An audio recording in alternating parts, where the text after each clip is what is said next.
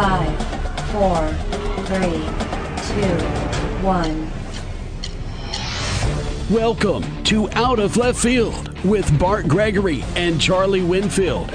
For the next hour, it's all college football, and it's brought to you by Farm Bureau, Go With The Home Team, Country Pleasin' Sausage, and Cannon Ford of Starkville. Nobody beats a Cannon deal, nobody.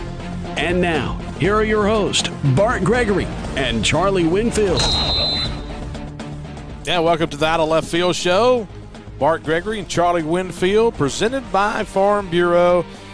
Charlie, the off week has come and gone, and now we get ready for the Alabama Crimson Tide. And I'll tell you what, we didn't have our Sunday coffee this past week. Haven't seen you in a while. Did you have a good weekend, good open weekend? I did. I wouldn't mind another open weekend right now, or at least a better opponent on the weekend that we return. I'd like to fast forward to Vanderbilt, but here we are. I, f- I would feel better if you were coming off a break and you were playing Vanderbilt. That's the whole key. And, hey, I mean, Vanderbilt with Derrick Mason, their defense is always good. What they play Ole Miss this weekend, if a team plays Ole Miss, they have scored the most points they have all year long. But for Vanderbilt to reach that number, it would be thirteen. So the offense hasn't been prevalent in Nashville so far this year. We're presented by Farm Bureau. Go with a home team. Farm Bureau, they have locations in every county in the state of Mississippi, and it's where Charlie and I go for our insurance needs. And, man, they are awesome with their service. And so check them out, favorites dot com. Go with the home team at Farm Bureau. Charlie, let's hit this head on. One of the things we've talked about, and I had some meetings yesterday, one of the first things that someone wanted to talk about was, man, why are all these guys leaving the program? If you look at the last couple of days, what have we had? Eight guys this week leave the program. Man, the sky is falling, Charlie. I don't know if we're going to be able to sit under this ceiling fan much longer. You know, it's always interesting when people leave. Everybody wants to assume whatever they already believe to be true. So if you're a national media, put in open quotes, writer, or I certainly don't want to call him a journalist, but a lot of these blue checkmark guys. Barrett Salim must interview extremely well. Yeah. Boy. Or they've or people have just run away from the sports industry. I think that's a lot of it. I mean, I think, to be honest with you, it's a situation where it's there's nobody else to do it. Yeah, talent is no longer the greatest indicator of a blue checkmark, at least, in terms of the Twitter world. But you go back and you look. So if you don't like Mike Leach. Do you have a blue check mark? I do not. I don't either. How do you get that? Because well, some of these guys have it, and I don't understand how you get it. But to be honest with you, I, I mean, I really don't care if I have one or not. Does Matt Wyatt have one? I don't think so. Well, as long as Crowder doesn't get one, we'll be okay. But let's go back to the, the, the issue. So that is this. If you don't like Mike Leach, or you live in this world where you just like to make snarky comments, people leaving the program feeds what you already thought, and you can say, hey, Mike Leach has a bad program. Recruits aren't going to want to go there. This is terrible. If, on the other hand, you think Mississippi State has not played up to its performance the past couple of years and that there hasn't been a great amount of discipline in the locker room, if you think that, not only would you be right, but you would also be reinforced in your view by saying that Mike Leach is doing the right thing, because now you can say, hey, he's getting rid of the program, and you know what? It's time we got things cleaned up and got it the way we want to be. The challenge is this, and Bart, you know this better than anybody. Everybody who leaves has an individual story.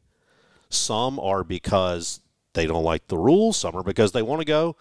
Some didn't necessarily want to leave. Some want to play. Some want to play.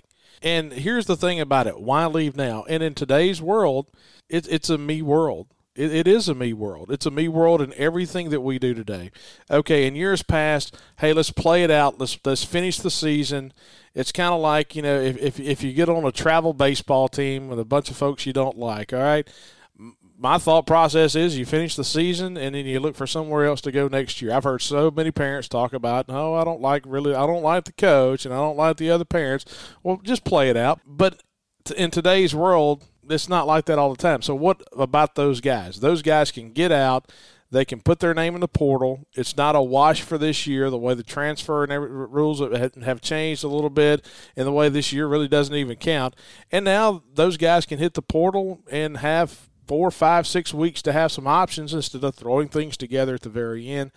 I understand it. But, hey, at the end of the day, isn't this a byproduct of just not having the spring? Now, oh, the, yeah. And then the question becomes, well, why is everybody else not having these issues? Well, to to be honest with you, that's the thing about Mike Leach.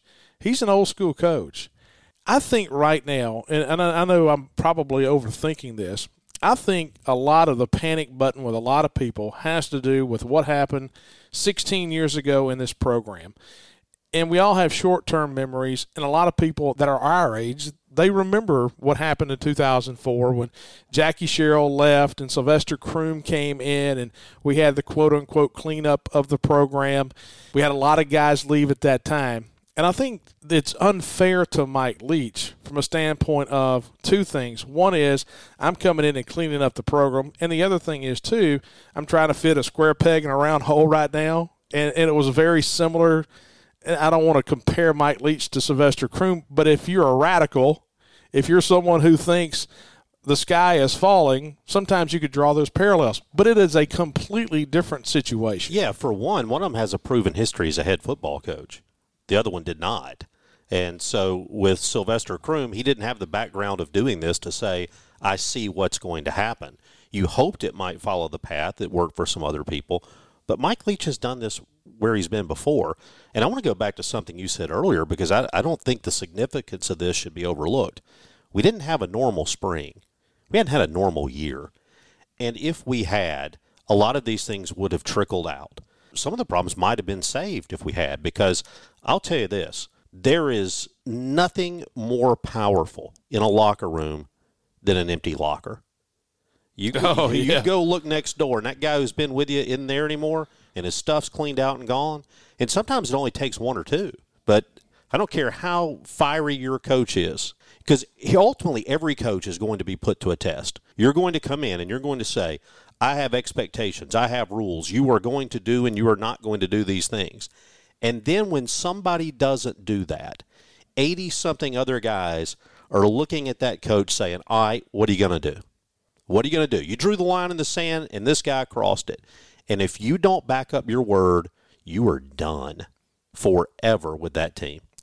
At the end of the day, I'm not panicking. Are you panicking? I mean, guys that have been around, we've been around this for a long time. No, I'm not at all. I feel I feel good about the future. I really do. I feel good about the future. Oh, this offense is not going to work. It's going to work. It's going to be okay. So just climb down from the ledge. Sometimes you got to be a little bit more patient. Sometimes you got to let that stock grow a little bit, but we're going to be okay. Well, and sometimes you got to blow it up to rebuild. Yep. And I am not one bit concerned. That's what I do in the gym every day. I blow it up to build it back up. You're still in the blow-up phase, uh, right? No doubt. Hey, good show today. After the break, we're going to talk with Tyrone Keys. We talk about blowing things up. I mean, he blew up the play with Don Jacobs at the goal line in nineteen eighty. It's been forty years now, the fortieth anniversary, the coming up this Sunday of that big six three win, Mississippi State over Alabama down in Jackson. Tyrone Keys spent time in the N F L. Here's what's crazy. Played on probably what may have been the best defense in Mississippi State history. Played on what may have been the best defense in N F L history as well with the nineteen eighty-five Bears. He'll join us. Then Brandon Woodruff, fresh off a season with the Milwaukee Brewers. He's been great up in Milwaukee. He's a he is a no-doubter number one guy in Major League Baseball, throws one hundred miles an hour from Wheeler, Mississippi.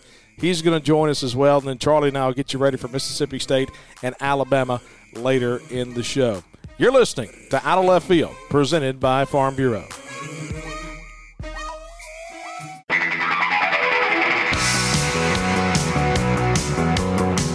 And welcome back to Out of Left Field, presented by Farm Bureau. I'm Bart Gregory, along with Charlie Winfield. Time now for our guest line segment, brought to you each week by our friends at Country Pleasin' Sausage.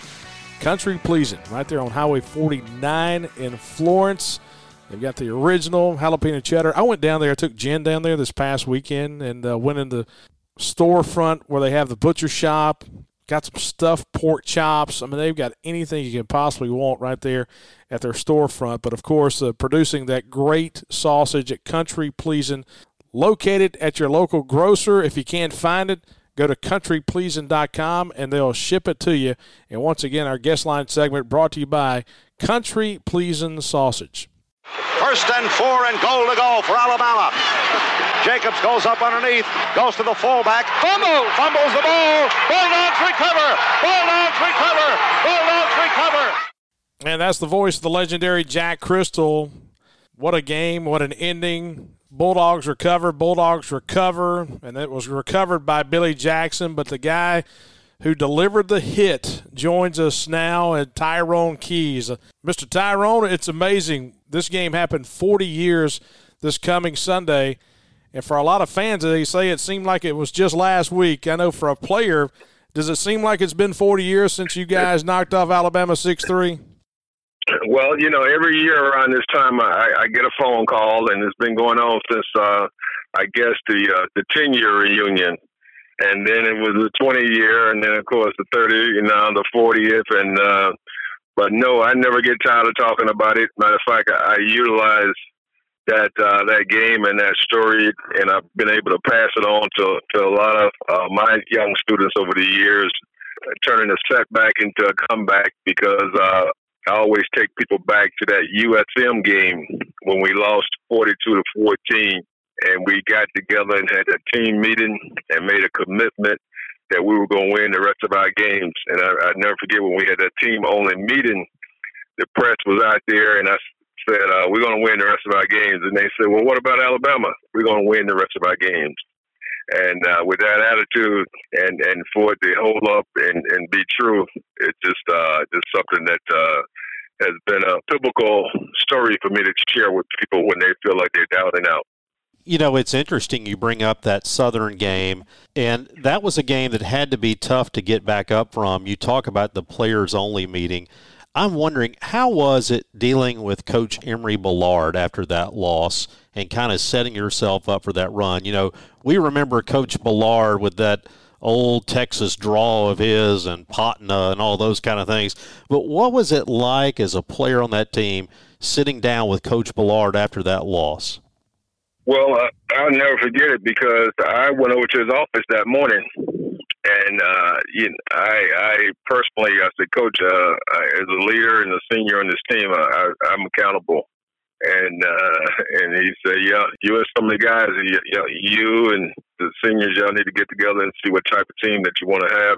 So, uh, but I would tell you one thing, when we got ready to play Alabama, he told us he was going to work, he was going to work with the defense, and And he said, I guarantee you, we got the horses to do it. And uh, I know exactly how we're going to beat them, because I'm the person that invented it. So I know how to stop it. And, uh, man, you know, that gave us chills. And uh, we, we just did everything that we needed to do that week.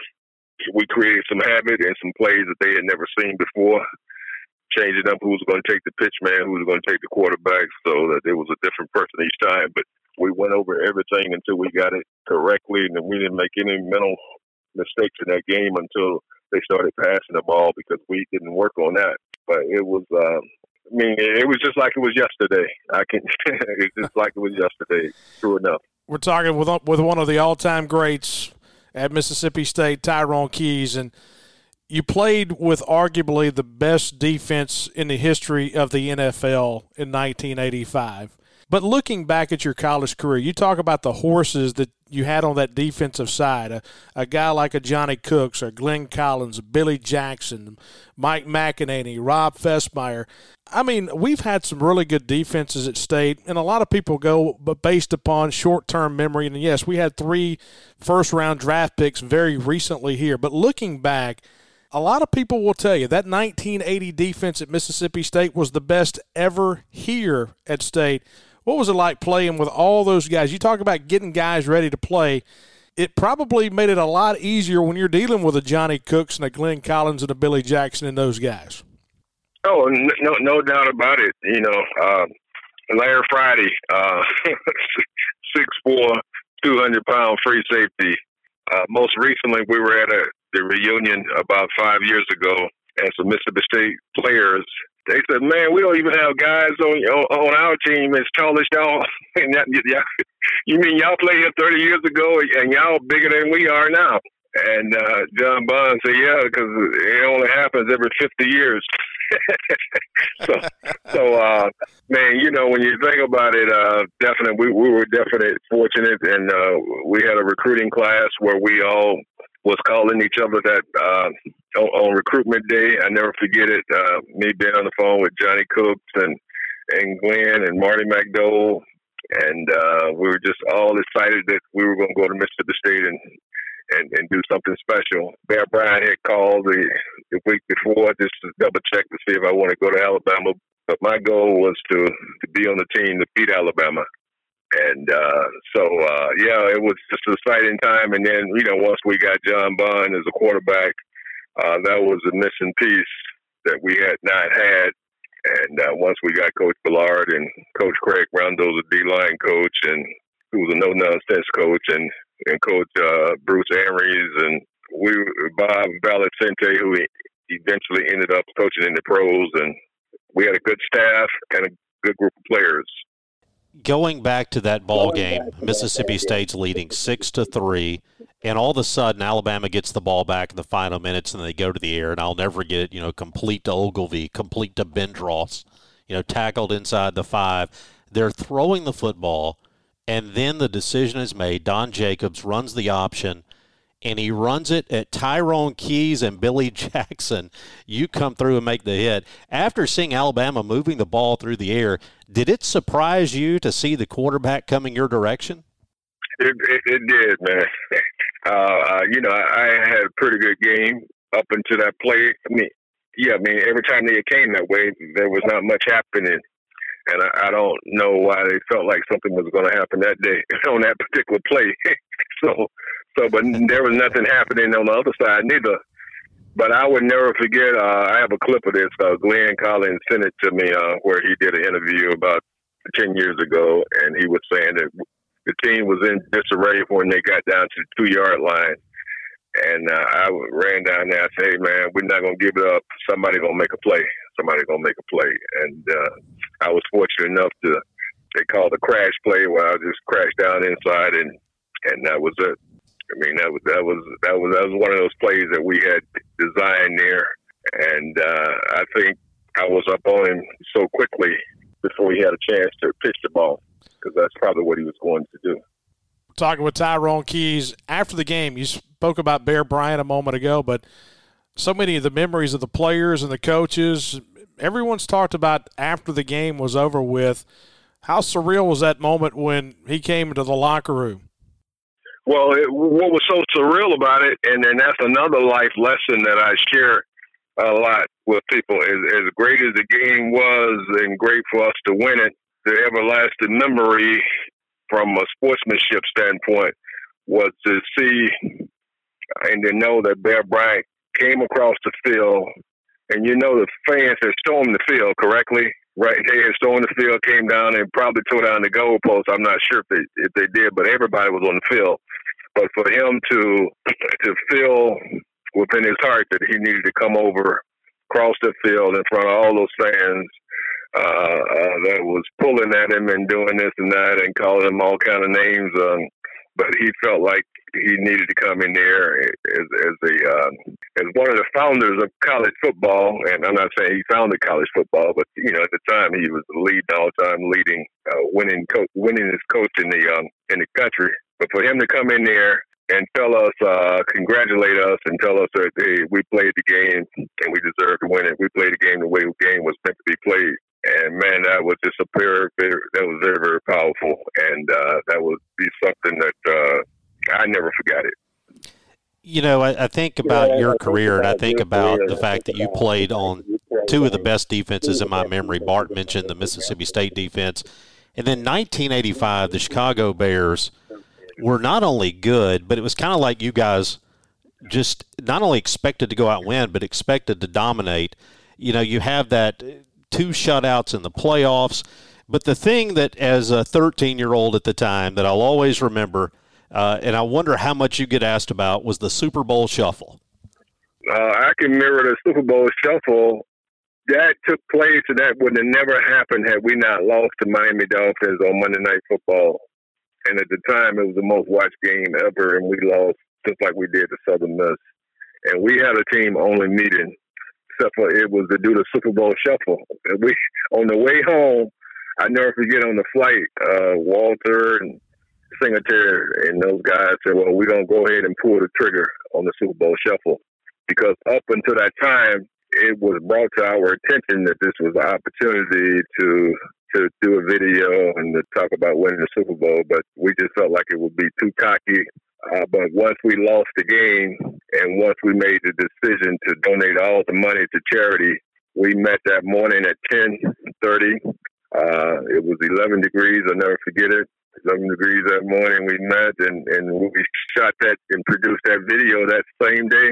And uh, once again, we ran the table just like we did it uh, in nineteen eighty. So in nineteen eighty and eighty-five, it was very uh, historic years. Well, before we turn you loose, what you're doing now, and, and you've been in the Tampa area for a long time now, will you just talk about uh, what you're doing, getting first-generation kids, into, trying to get them into college, and, and how you're helping? You've been a big part of that Tampa area for a long, long time now. Just discuss about what you're doing down there.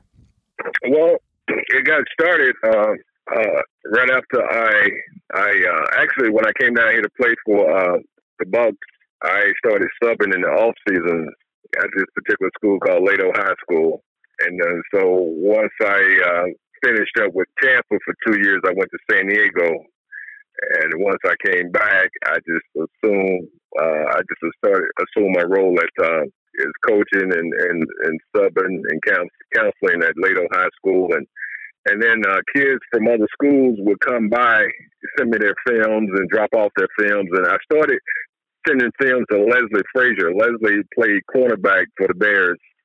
Uh, and he's actually from Columbus, Mississippi there. Right. And so he actually became the head coach at Trinity College. And so I began to send him films there, and we developed a pipeline. And then uh, Mike McInerney had moved down here, started a roofing company. And, uh, you know, Mike walked on at Mississippi State there. And he and I were roommates on the road there. So we had developed a, a real close bond while I was at Mississippi State. And he offered to uh, assist guys who were looking to walk on, just like he did. And so uh, Nate Peoples was one of our first projects in nineteen ninety-three. And we're so proud of Nate because Nate walked on at Mississippi State, and uh, I will never forget it. Uh, I mean, it was it was a struggle for him because he didn't earn a scholarship until his just about his junior or senior year. But those first two years, every Saturday morning, he would call, and uh, I knew exactly who it was. He said, "Mister Keys, I'm watching the bus. I'm watching everybody get on the bus, and they leaving again without me." And I'm like, man, it was so gut-wrenching to, to listen to him calling me every Saturday morning. I said, Nate, what's your vision? He said, I want to be a coach one day. I said, well, then you just you let them know that you want to be a coach, but don't just say it verbally.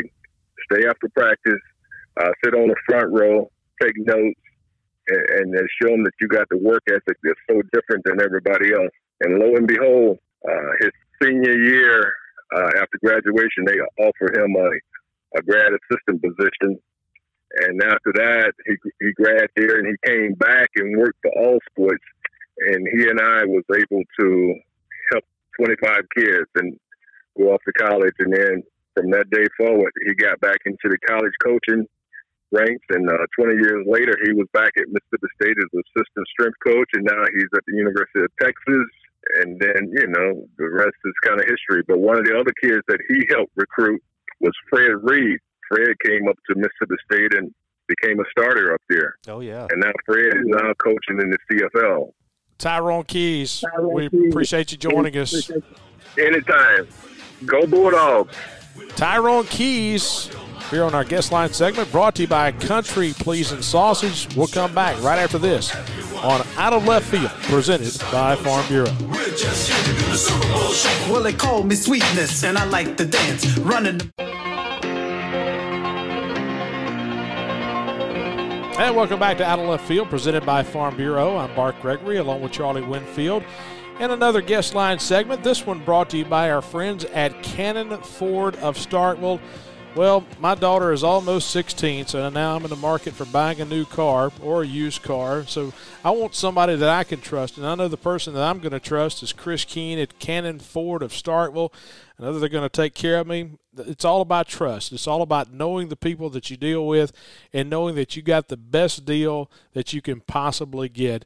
And so if you're in the market for a new or used car or simply just need an oil change or something at the dealership, go by and see Cannon Ford of Starkville, because that's where we shop and do our business here in town.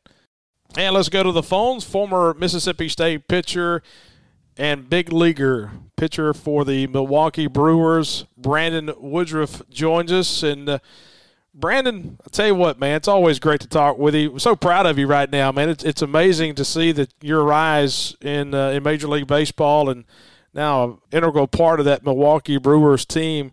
Just thinking back, and I, I was looking, you know, and, and we talked to Lane Burroughs, we talked to Butch Thompson a few weeks ago, yeah. and we, we they your name came up, and we were talking about the recruiting process, and you were drafted in, what, the fifth round coming out of high school by the Texas yeah. Rangers, and then you decided, hey, I'm going to come to Mississippi State. I've, I've heard you tell the story about meeting Nolan Ryan, and you come to Mississippi State, then, you know, you leave after three years, drafted again. But looking back, as a guy, you know, who had that opportunity out of high school, and to be quite honest with you, it was somewhat of a surprise for a lot of people around here that you came to school. But looking back, what did that three years at Mississippi State prepare you for? I mean, do you think that, how do you think your trajectory would have changed had you come out back when you were drafted out of high school? Man, this is so. This is a question I've gotten quite a few times, and for me, for my whole story has been, it's been kind of crazy. Coming out of high school, coming from such a, a small school in a small area, and I didn't know anything about pro ball. All I knew is I wanted to play, you know, Major League Baseball one day. That's, you know, that's every kid's dream, and that's kind of where it all started, but I didn't know the ins and outs of pro ball. So when I got drafted in the fifth round out of high school, and I was pretty strong on, you know, coming to school, and I was telling scouts, and they had their farm director out, and they, you know, Texas would send out their, their big guys. Got a signed ball from Nolan Ryan, uh, personalized to me, and they're, you know, just all kind of cool stuff. And I, I could tell they really wanted me, but I didn't, I never wavered away from the fact that I, I wanted to go to school, and it, it turned out to be the best decision I ever made. And, and, and looking back on it, you know, I can, I can say that now, but, you know, my college career was, I didn't have a good college career. My best year was my freshman year. And, you know, the other two years, the next year, I, I think I threw maybe ten or fifteen innings, and I had surgery, I was hurt. And then I just couldn't, um, you know, get it going my junior year. And I just knew that in my heart, I needed to get out and get into pro ball. And I think, uh, looking back now, my time at Mississippi State was the best thing that probably ever happened to me.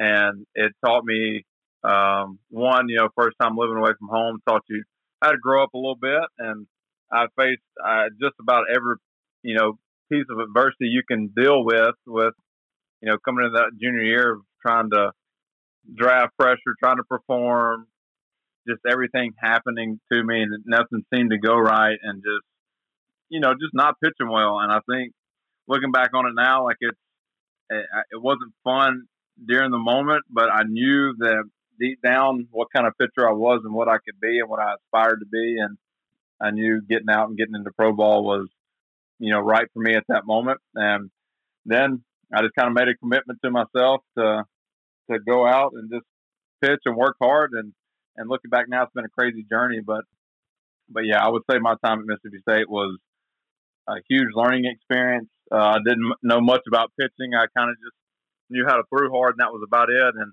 I credit Butch and Greg Dry uh, teaching me and, and helping me learn and, and, and kind of getting me, you know, where I'm at today. I remember after that first year of minor league ball, you may not remember this, Jen and I met you and Johnny at City Bagel, And yeah. and I said, uh, I said, hey, how's it going? It was a first year minor league ball, and he said, they gave me a hat, they gave me a T-shirt, and they gave me a pair of shorts, and they said, all right, go pitch. And he said, I didn't realize That's how right. good I didn't realize how good we had it.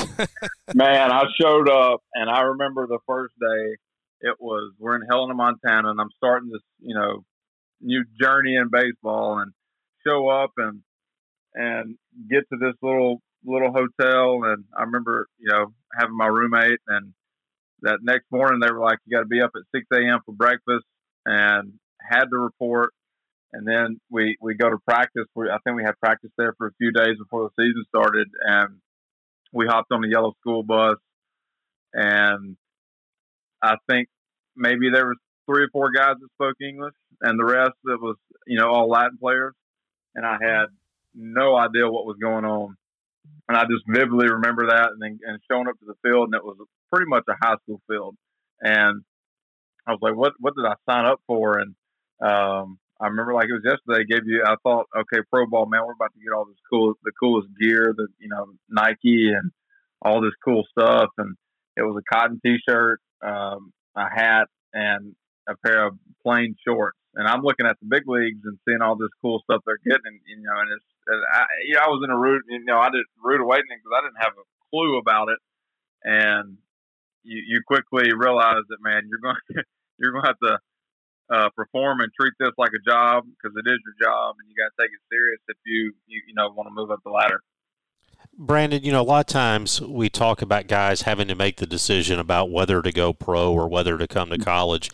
I've always thought that one of the most significant decisions, particularly guys coming from smaller high schools have to make, is whether I'm going to be a hitter or whether I'm going to be a pitcher or whether I'm going to get stuck in the middle. We talked yeah. to Jonathan Holder about that. You know, he kind of had to go home and have some tough conversations with himself and realize, all right, I'm going to be a pitcher. What was that process like for you? I mean, you can hit a little bit. Um, there's yeah, a lot of guys in the big leagues who'd love your average right now. So oh, how man. was that in your head? So that that was the first thing I did my whole life was, was hit. I played outfield and played third, you know, all over the diamond. And I just remember going through the recruiting process, and I first got recruited as a hitter. I think um, Coach Burroughs had, had seen me down at state games in Meridian, and that's kind of where it started.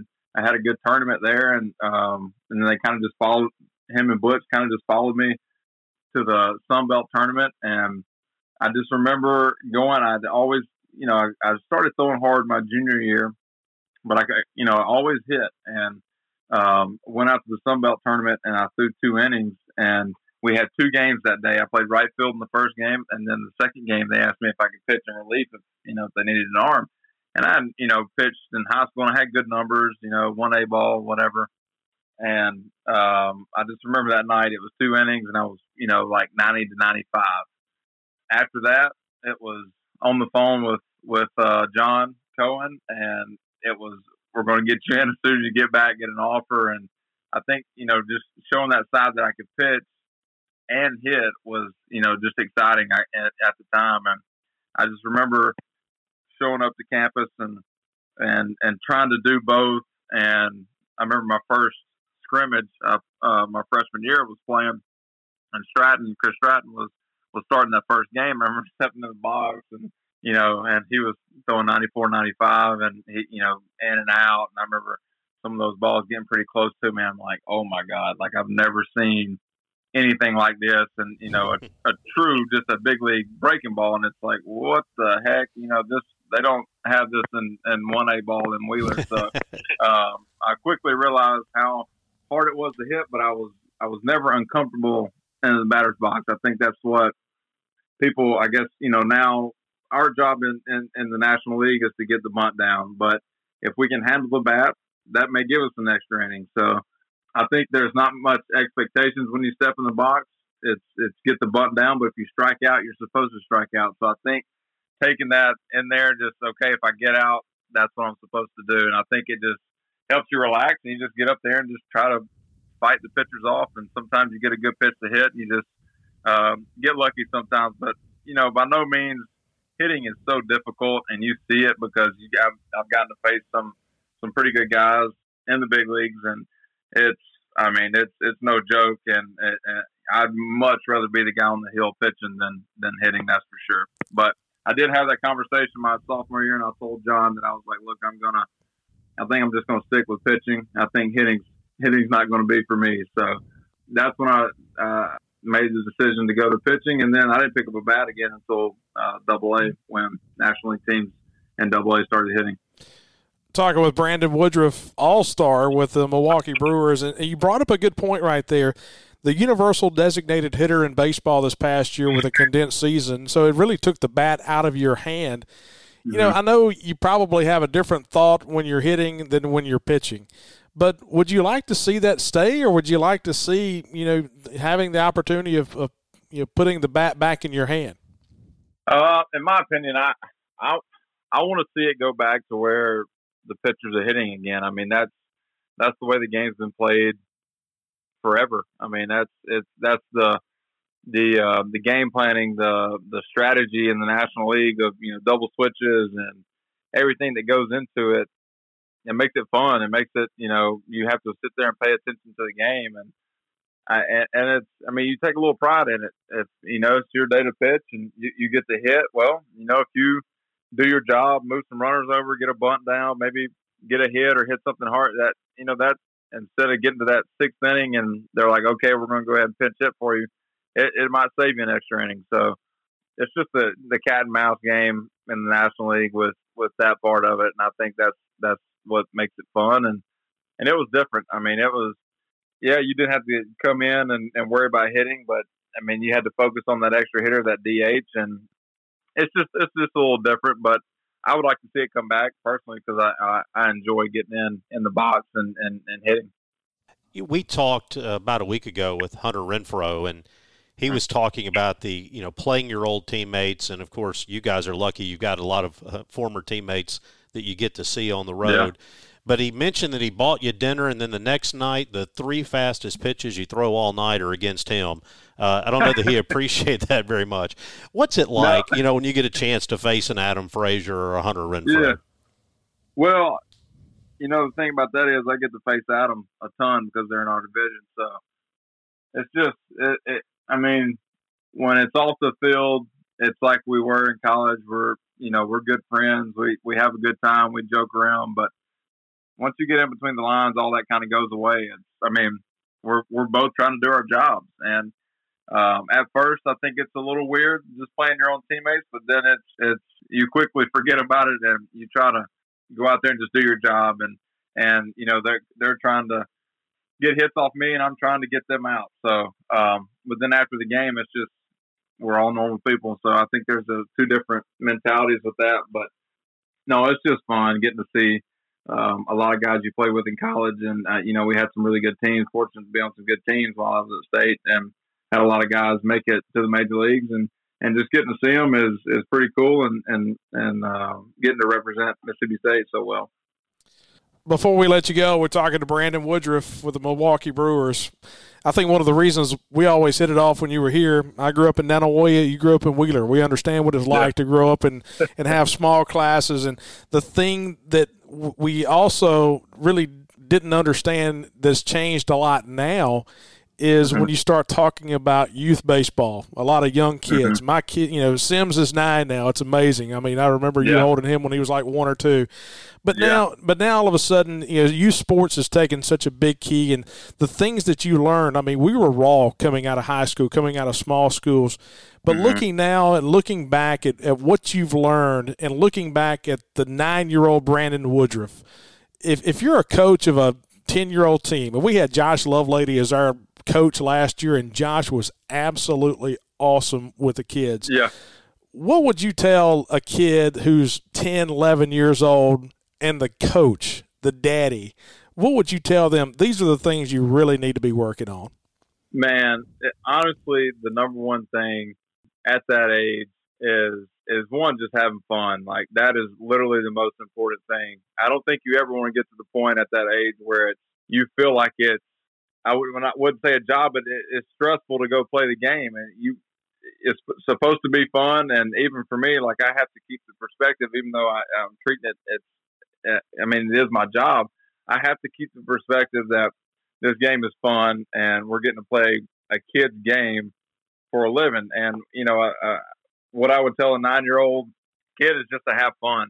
And you can kind of see if they have the, the passion for it, and just work on the fundamentals and just have fun with it. Make make practice fun. Make everything you do fun, and enjoy enjoy those times with your buddies. I, I just remember, and it's bringing back, you know, it brings back memories now when I played travel ball when I was growing up, of just how I could not wait to get, you know, to the weekend or, or whatever, and just to see all my friends and, and, and play and have fun. And it didn't matter if you struck out or if you um, – you know, gave up a home run or get it, give up hits. You were out there with your buddies and having fun. So I think that's the most important thing is, is go out there and have fun and, and, and just go out and play. And I think um, if you can keep that mentality, keep that perspective and work hard at the game, I think uh, everybody will be just fine. So, um, the, you know, looking at it now, it's crazy getting to play at the highest level. And then looking back when, when you were a kid and all you wanted to do was, you couldn't wait for that, that blue Powerade after the game, or, or whoever, who uh, whatever parent had the snacks. Man, that was that was the best. So th- those are the little things and the, the, the fun memories. I remember just getting to play with your buddies and having fun. You want that ten-year-old to enjoy the game when he's fifteen. That's that's the whole thing. That's exactly right. Man, exactly right. Brandon, we appreciate you. Good to talk to you. All right, y'all take care.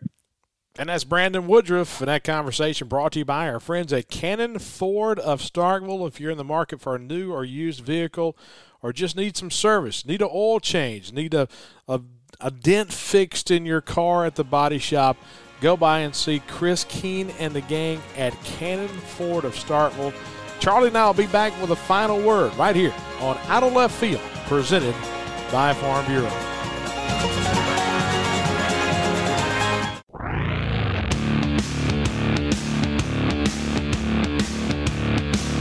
And welcome back. Final segment, Out of Left Field, presented by Farm Bureau.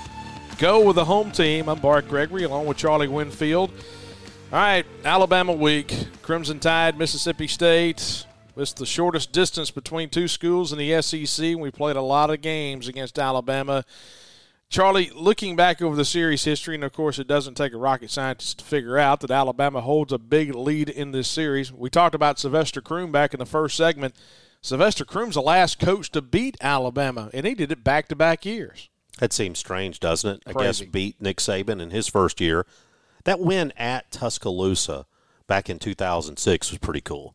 You know, you had that, that stop right before halftime. Jamar Chaney. Jamar Chaney, who's around now, had that big tackle. I don't know how he kept him out of the end zone. Was that John Parker Wilson? I think that it was. That was the old – wasn't that Mike Shula's last year? Oh, yeah. And it was. So – he was croomed. That was the that was his pretty much that was pretty much his last game. I mean, that was the game that he knew and everybody else knew.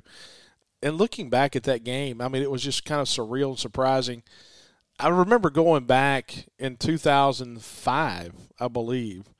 Wasn't that the year that that was Coach Croom's first time back to Alabama? They had this big spread in the, in the Tuscaloosa News, welcome welcome home, because he's from Tuscaloosa. But you know, that's the thing when you look at the past. You know, ten years, there's been a lot of non-competitive games. I mean, we had a We Believe game when we had really – You know, I am strongly opposed to – I like to keep politics out of this, Bart, but I'm opposed to the death penalty except for people who occupy the left lane on eighty-two and who promote We Believe. So if you're going to promote We Believe, just know that I think you, at a minimum, ought to get twenty-five to life. Let's – uh Let's debate politics right now. Election coming up next Tuesday. So who you, who pass. you vote? Who you vote? Pass. So looking at the Alabama series, we believe. Just I was told. I was talking to Rocky Felker the other day, and I was like, you know, if, if you start thinking about different stories that you've seen, of course, the six three game in nineteen eighty, and of course Jackie Sherrill had that great run in there in the late nineteen nineties and then into two thousand. And he was like, you know, one of the one of the craziest stories to me about the Alabama series occurred in nineteen seventy-eight. And he says, I was an offensive assistant coach. And he said, Bruce Arians, who is now the head coach of the Tampa Bay Buccaneers, Bruce Arians was a young guy. He was a wide receiver coach on that staff. And he said, we were playing Alabama in Birmingham, and Dave Marler, who came to Mississippi State pretty much as a kicker, Dave Marler from Forest. He went to Mississippi College for a couple of years, then he came here. And he said Dave Marler pulled his right thigh kicking in pregame warmups. And we went to the locker room, and Bruce Arians and a couple of the offensive guys got over there and said, you know what, we're going to run the shotgun. Had never run it before. They were worried about who was going to snap it, okay? They were literally and truly changed the entire offense between warm-ups and the game. And Marler went out and threw for four hundred twenty-nine yards. Yeah, we lost the game, but we threw the ball all over the field. And he says, you know, that was really the day. As a wide receiver and a wishbone offense, Marty McDowell really never got that many chances, but that was the day that Marty McDowell, everybody was like, hey, that guy can play. Let's send him to the N F L, right? You know, the game that I think of, obviously the six three game, if you asked anybody to rate the most important wins over Alabama, but I'm going to give you another one. That's nineteen ninety-six. Yes. We beat them seventeen sixteen. And, look, Jackie was – Jackie had his detractors, shall we say, by that point in nineteen ninety-six. Alabama comes in with Gene Stallings, with their, like, number six in the country. I think it was Robert Isaac that had the touchdown run. Let me tell you this. I couldn't tell you a whole lot about the game because when you talk about seventeen to sixteen in nineteen ninety-six, I remember tearing down the goalpost, and it was Gene Stallings, and Alabama was top ten. But, man, the only thing I can remember is that guy coming in with a daggum, you know, on the parachute right there behind the goalpost, oh, yeah. and breaking both his legs. The wind was crazy. I can't believe those guys. I still can't believe those guys jumped out of that airplane to bring in the game ball. And, man, they ended up all over campus. The guy ends up with two broken legs, and that was that was to get the night started. Not an auspicious beginning. uh, but I think that was a big win. And how about crazy is this? Mississippi State won four of the next five over Alabama. You rem- remember two thousand, we had the white towels. Everybody had the white towels begging Jackie not to leave. Was that Mike DeBose? That was Mike DeBose, was it not? And everybody knew he was getting fired or had just gotten fired mid- midway through the season, and the reports were out. Hey, let's all bring white towels and wave them, make sure Jackie doesn't leave to go to, to Alabama. That's kind of like the one-man cowbell rally. So, you know, the thing about two thousand, though, that, that I remember was everybody didn't want Jackie to leave. Everybody was excited about that win. We had the big celebration. They were showing the locker room on the Jumbotron. And really, things just kind of fell apart pretty quickly after that. It was like we had a lot of excitement. I guess you had the, the Snow Bowl later that year. But then that was – things kind of turned on you a little bit. Yeah, the next week. The next week, Westerfield tried to kick a field goal. The ball laid flat on the ground. That's when it all went haywire. The next week. I always said that white towel game, that was the, that was the force of battle. That was the turning point. That was the, the turning point. Hey, Charlie, uh, good show. Uh, I know it was quick, it seemed like, for us because we did – a lot of just asking some questions. Tyrone Keys was awesome. Oh, man. It was so cool to talk to him. That That's a name that, as a kid, I will ne- never be able to forget that one. And I'll tell you what, I'm so proud of Brandon Woodruff. That guy's grown up, man. I'm telling you, he's just a you know country strong, good dude. Just a good guy. Well, and how much does he show about an inability to have success in one point in your life doesn't define you forever? Because that's a guy who could really have hung his head about a lot of his college career. He struggled with injuries, didn't have the success he wanted, but he kept plugging away. And he's, uh, what, arbitration one this year? So he's going to be up for some really big contracts for long. He's a bona fide top-of-the-rotation pitcher in the Major League Baseball. I mean, he was an all-star a couple of years ago. So, anyway, good to talk with those guys. Once again, thanks to our fine sponsors, Farm Bureau, Go With the Home Team, Cannon Ford of Starkville. Those guys are great. You talk about just good people, people that you can trust. It all starts at the top with Chris Keen over at Cannon Ford of Starkville. And then Country Pleasin' Sausage. I think I'm going to go see Henry in the next couple of weeks. You want me to get you some sausage? Well, you supposedly brought me some weeks ago. Well, that was eaten already. All right. Hey, enjoyed it as always. Appreciate you guys listening. You've been listening to Out of Left Field, presented by Farm Bureau.